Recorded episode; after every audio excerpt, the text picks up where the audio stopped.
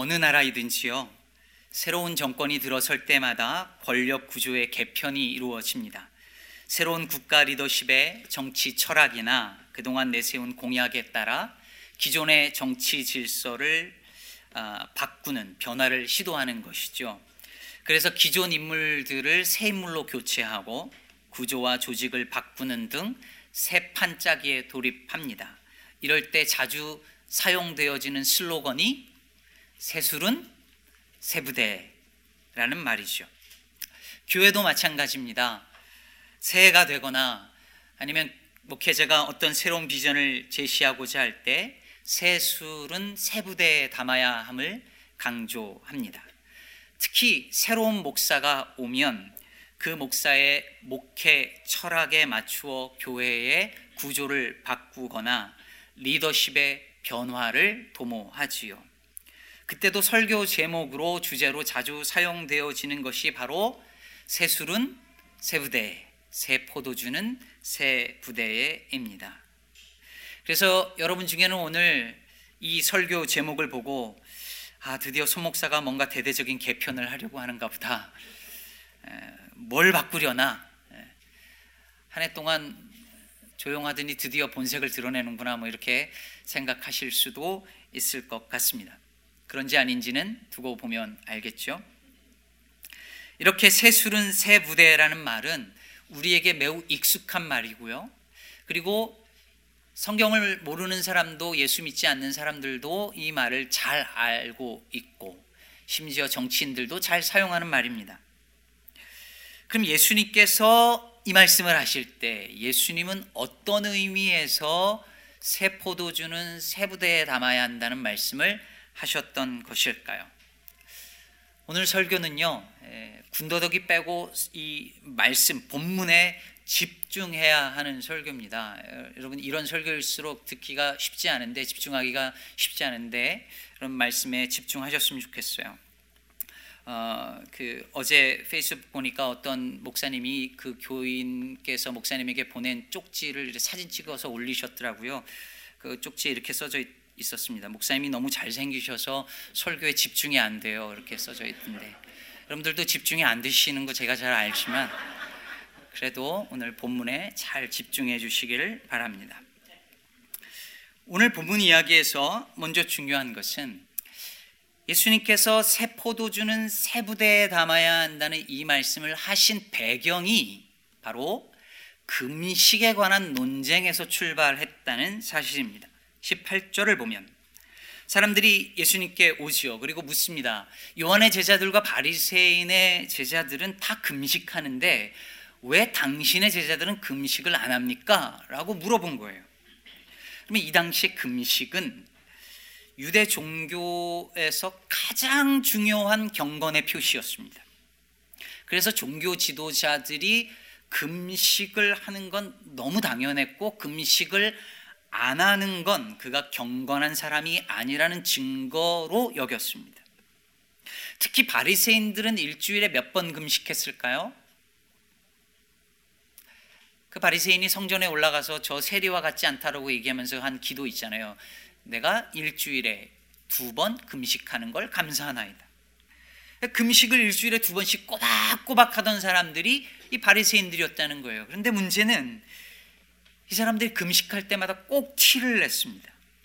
머리도 안 감고 얼굴은 일부러 슬픈 표정을 하고 다니고 머리에 기름도 안 바르고 아니 머리를 안 감았으니 자연 기름이 막 절절 흐르고 얼굴도 씻지 않고 깨지지한 모습으로 누가 봐도 아 저 사람 금식하는구나라고 알아볼 수 있게 티를 내면서 다닌 거죠. 왜 그랬을까요? 금식을 자신의 경건을 자랑하는 수단으로 삼았기 때문이었습니다. 금식이 자기 의가 된 거죠. 이게 다가 아닙니다. 금식이 자기 의가 되니까 금식하지 않는 사람은 경건하지 않은 사람으로 여기고 정죄하는 거예요. 그래서 금식하지 않는 예수님과 예수님의 제자들을 보면서 와서 묻는 거예요. 왜 당신들은 금식 안 합니까? 왜 안 해요? 따지는 거죠. 새벽 예배 열심히 나오는 사람이 그게 자기 의가 될 뿐만 아니라 안 나오는 사람에게 왜 안 나와요? 묻는 거예요. 왜 11조 안 해요? 왜 주일 성수 안 해요?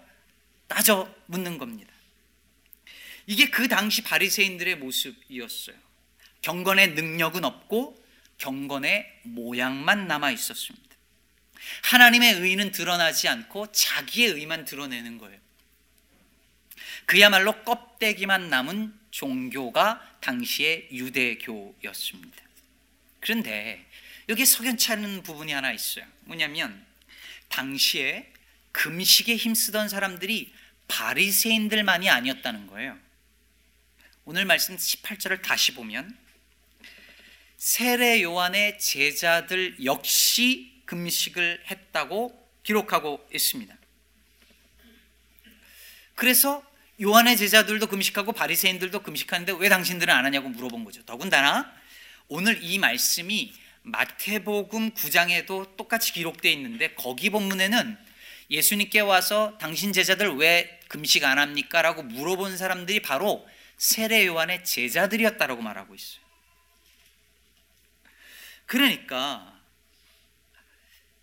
그 당시 예수님과 예수님의 제자들을 빼놓은 모든 사람들은 금식하는 걸 당연한 것으로 여겼고 그걸 안 하는 예수님과 제자들이 너무 이상했던 거지요. 그렇다면 말입니다. 요한의 세례 요한의 제자들도 금식을 했는데 그럼 이 사람들도 바리새인들처럼 금식했을까요?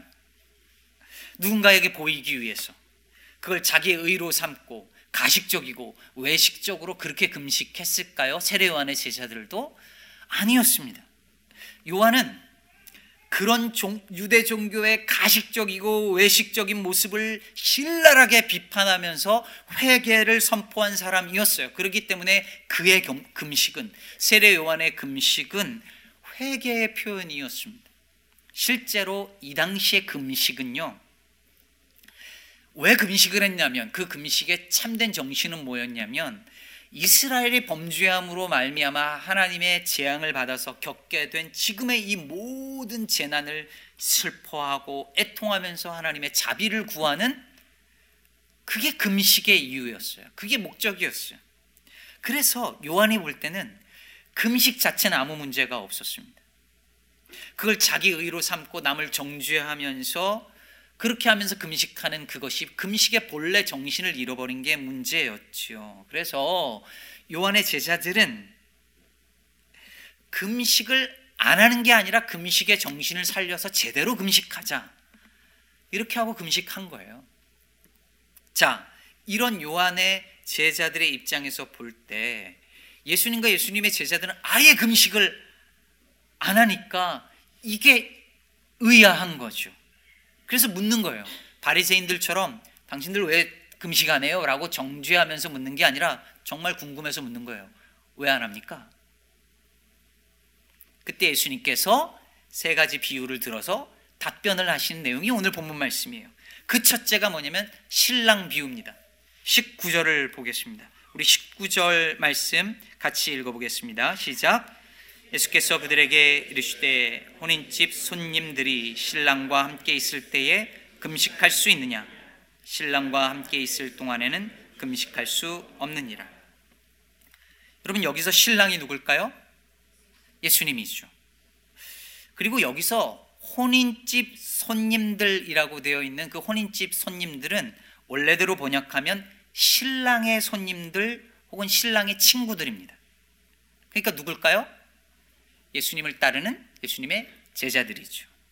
그러니까 이 비유의 핵심은 지금 예수님을 신랑으로 하는 혼인잔치가 벌어졌다는 것이고, 그러니 거기에 초대받은 신랑의 손님들은 금식하면 안 된다는 거죠. 지금은 굶을 때가 아니에요. 잔치가 벌어졌는데, 굶을 때가 아니라 어떨 때예요? 잔치상을 마음껏 먹고 즐길 때지요. 물론 굶을 때가 금식할 때가 있어요. 아직 로마 압제 하에 있고 메시아는 아직 오지 않았고 하나님의 나라는 아직 도래하지 않았다고 믿을 때 그때는 금식해야 했습니다. 애통하고 애도해야 했습니다. 그런데 예수님께서 말씀하시는 거예요. 하나님의 나라가 가까이 왔다. 아니 지금 여기 와 있다. 잔치가 시작됐다. 지금은 옛 시대가 아니라 새 시대다. 잔치상이 차려졌는데 그 앞에 앉아가지고 슬픈 표정으로 굶고 앉아 있으면 어떻게 되겠느냐? 잔치를 망치는 일이다. 라고 얘기하시는 거예요. 여러분, 지금 예수님이 하고자 하는 말씀의 핵심은 분명해요. 금식을 해야 하냐 말아야 하느냐라는 얘기를 하고 있는 게 아니라 금식 혹은 성전으로 대표되는 이 유대 종교가 예수님께서 열어 제친 하나님의 나라와 서로 조합을 이룰 수 없다는 거예요. 이건 마치 잔치집에서 애곡하면서 금식하는 것과 같고 그리고 바리새인들 입장에서 보면 초상집에서 웃고 떠드는 것과 같다는 거죠. 새날이 왔어요. 근데 새날이 왔는데 옛날이 나쁘다는 게 아니라 다 옛날에는 어울리던 것들이 새날에는 더 이상 어울리지 않는다는 거예요. 잔치가 벌어지기 전에는 금식이 어울리겠지만 잔치가 벌어졌는데 금식이 어울리겠느냐라고 말씀하는 거죠. 자, 이런 맥락에서 두 번째 비유를 보면 좀 더 이해가 됩니다. 21절 또 같이 읽어보겠습니다. 시작.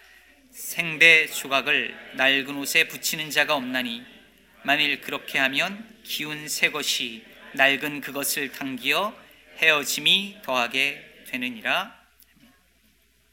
여러분 중에도 그런 경험이 있는 분들 계실 텐데요.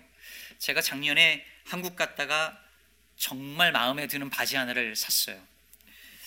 요즘 같은 겨울에 입기 딱 좋은 에, 딱 좋은 옷이었는데 제가 실수로 이거를 드라이에 드라이어에 넣은 거예요. 여러분 아시죠? 한국 옷은 드라이어에다가 넣으면 잘 줄어요, 확. 제가 그거 아는데 깜빡 잊고 넣어버린 거예요. 바지가 7부 쫄바지가 됐어요. 이게 초스키니 바지가 됐습니다. 제가 몸매가 좀 있어서 입어도 되는데 시험 드실까봐 제가 못 입고 다닙니다. 근데 여러분, 이 예수님 시대의 옷감은 지금과는 비교도 할 수 없을 정도로 질이 떨어진 옷감이었을 거 아니에요. 근데 여기서 생배 조각이라고 할 때 생배 조각이 뭐예요? 여러분들 잘 아시겠지만 아직 가공 처리하지 않은 이제 막 직조된 옷감을 말하는 거예요.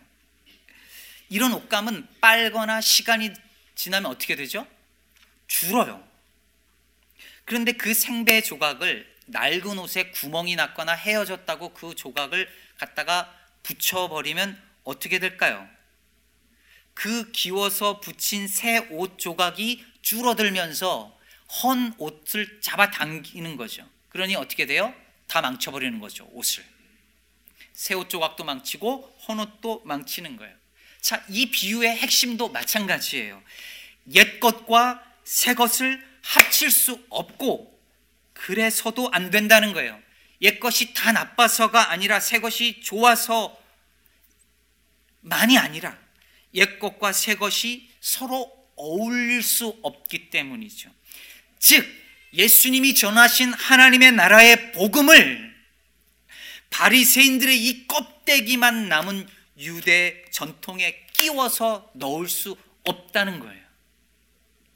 심지어 세례 요한의 회개 운동하고도 합칠 수 없었어요. 왜? 세례 요한은 여전히 옛 시대의 사람이었으니까.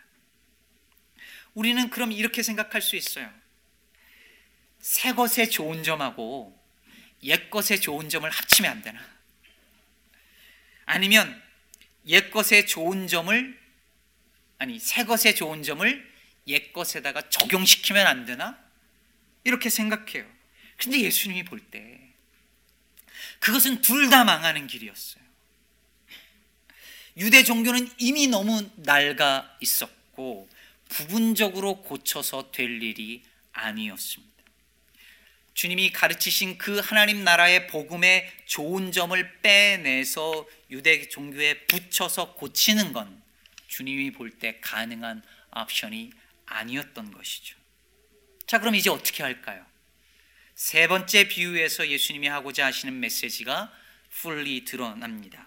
22절도 우리 같이 읽겠습니다. 시작.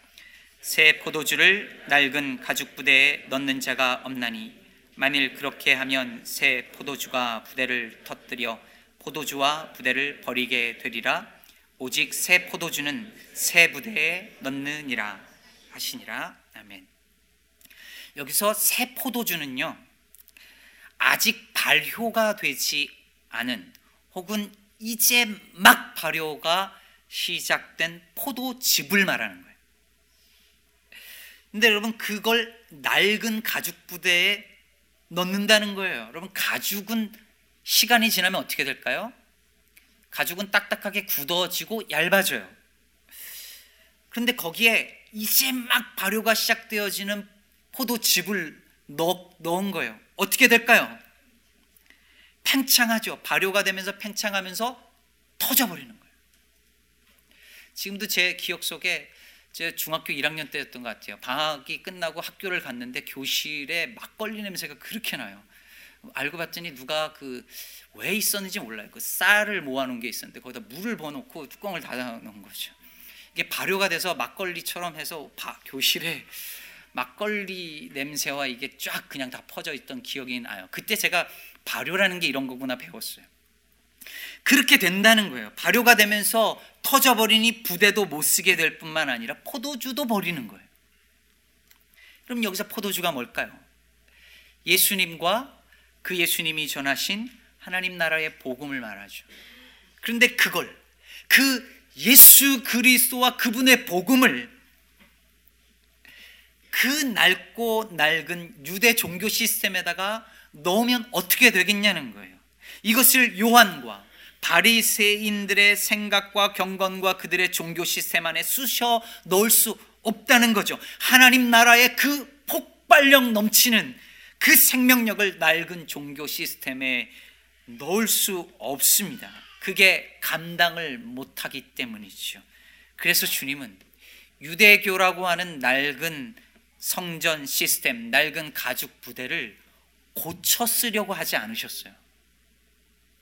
낡은 옷에 생배 조각을 붙여서 고쳐 쓰려고 하지 않으셨어요. 그러기에는 주님의 새 포도주는 너무 강력한 힘을 가지고 있었고, 그러기에는 이 유대교라고 하는 이 시스템은 너무 낡아 있었기 때문입니다. 그래서 새 포도주는 새 부대에 넣어야 했어요. 그래서 만들어진 새 부대가 뭘까요? 그게 교회입니다. 유대교의 낡은 성전 시스템으로는 담아낼 수 없고 심지어 세례 요한의 회개 운동으로도 담아낼 수 없는 예수님과 그분의 하나님의 나라 복음을 담아내고자 주님은 제자들을 부르시고 그들에게 성령을 보내시어 교회를 세우셨습니다. 그게 주님의 새 부대였습니다. 그 교회를 오늘날의 이 제도권 교회로 생각하시면 안 돼요.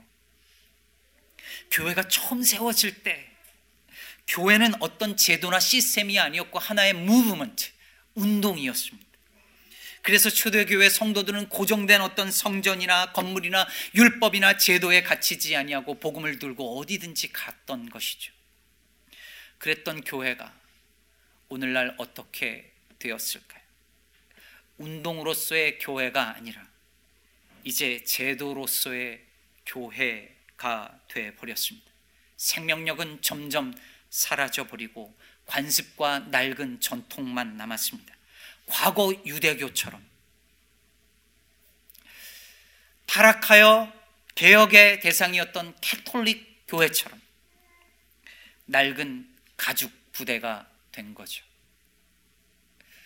새 부대로 지었는데 이제 그새 부대였던 교회가 제도화되고 관습화되면서 이제 그저 낡고 낡은 가죽 부대가 되어 버린 것입니다.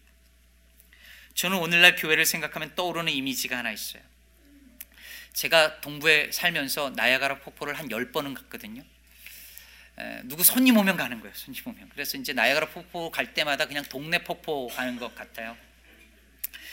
근데 나이아가라 폭포 여행의 하이라이트는 뭔지 아십니까? 거기에 그 아, Maid of Mist라고 배가 있어요. 그걸 타고 폭포 안쪽으로 이렇게 들어가는 거예요. 타보셨죠? 탁 타고 가면 멀리 보는 거하고 실제 그 안까지 가는 거하고 느낌이 완전히 달라요. 그 폭포의 웅장함과 아름다움에 매료됩니다. 그래서 막 다 사진 찍고 막 소리 지르고 난리가 나요. 그런데 거기서 제가 얼마 전에 참 재밌는 광경을 봤습니다. 모두가 폭포 보면서 와 하고 난리법석을 떠는데 단 한 명만 예외였습니다. 사진 보여주실까요?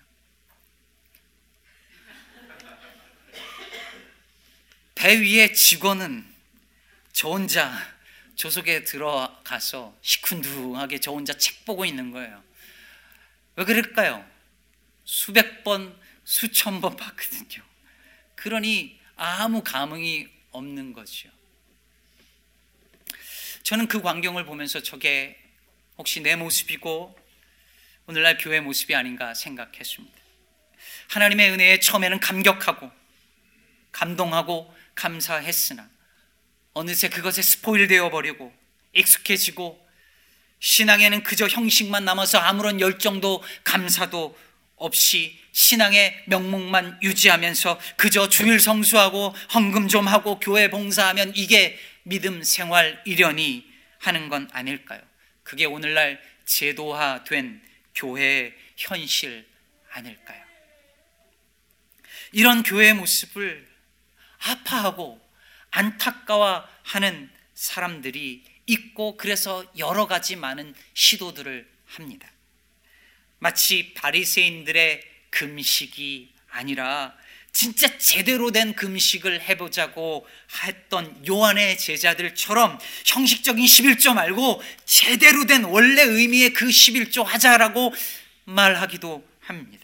그리고 실천합니다. 교회의 형식화되고 관습화된 문화들을 바꾸려고 합니다. 더 나아가 낡은 교회의 구조를 시스템을 개선하고 바꾸려고 시도합니다. 교회의 정관을 바꾸고 교회 운영이 민주적으로 되도록 시도합니다.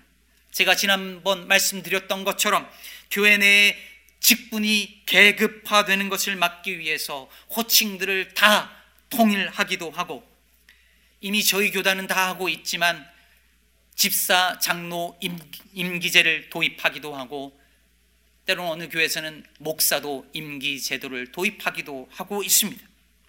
필요한 일들입니다. 저도 이런 일들을 시도하고 있고 우리 교회도 몇 가지 그렇게 시도를 할 것입니다. 그러나 여러분 이것으로 충분하지 않습니다. 어쩌면 이런 시도는 낡은 가죽 부대를 조금 수선해서 쓰려고 하는 시도일지도 모릅니다.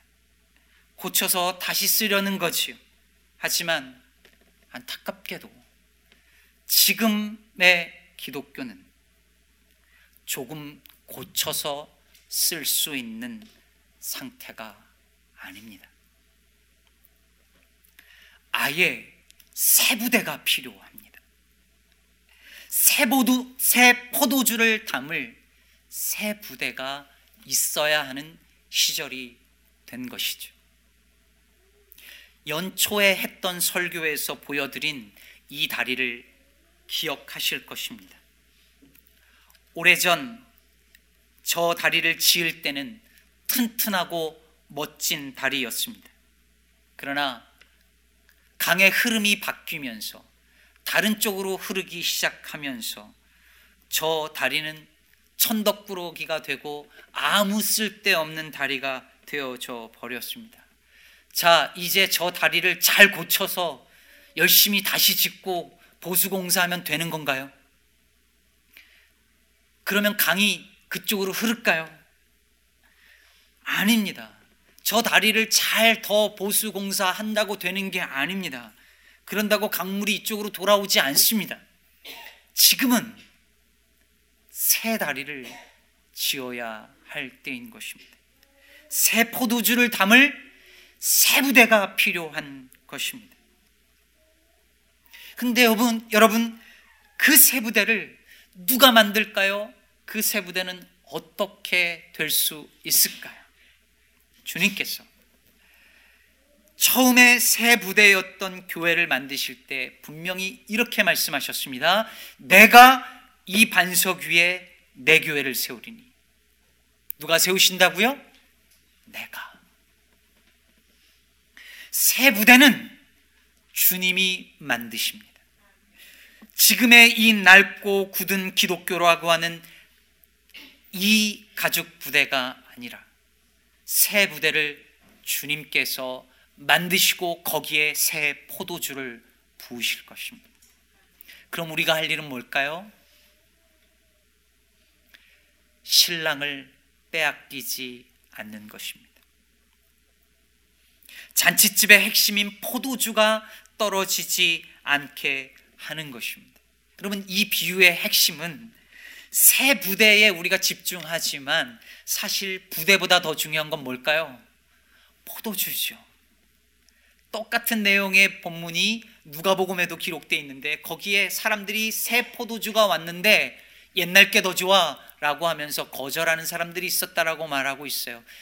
이 모습이 더 좋아. 내가 신앙생활 하던 이 모습, 교회 모습은 이래야 돼. 이 옛날 것에 더 좋다라고 그것을 거절하는 사람들이 있었다는 것이에요. 여러분, 새 부대보다 더 중요한 것은 새 포도주입니다. 포도주가 없으면 부대도 소용 없습니다. 그러므로 우리는 우리 안에 신랑이 있는가, 신랑 되신 예수님이 우리 안에 있는가, 우리 안에서 하나님의 나라 복음이 살아 있는가를 고민하고 살펴보고 그것에 집중해야 할 것입니다. 참된 개혁은 제도 바꾸고 몇 가지 고치고 사람 바꾼다고 이루어지지 않습니다. 그거 필요합니다. 그거 할 겁니다. 우리 교회도 할 겁니다. 그러나 우리가 깨달아야 할 것은 진짜 개혁은 본질을 회복하는 데 있다는 사실 그것을 우리가 잊지 말아야 할 것입니다. 성경에서 말하는 하나님 나라의 복음이 무엇인지 알고 그 복음의 본래의 모습을 회복해야 합니다. 그렇게 포도주에 물 타지 않고 다시 말해 복음에 물타지 않고 말씀 그대로 살려고 애쓰는 예수님의 제자들을 통해서 예수님께서 새 부대를 만드실 것입니다. 그리고 그 새 부대 위에 영원한 새 포도주를 부으실 것입니다. 그날에 그때에 우리 기쁨의 교회가 버려지는 낡은 부대가 아니라 내 잔이 넘치나이다 고백할 수 있는 새 부대 되어지기를 주님의 이름으로 축복합니다.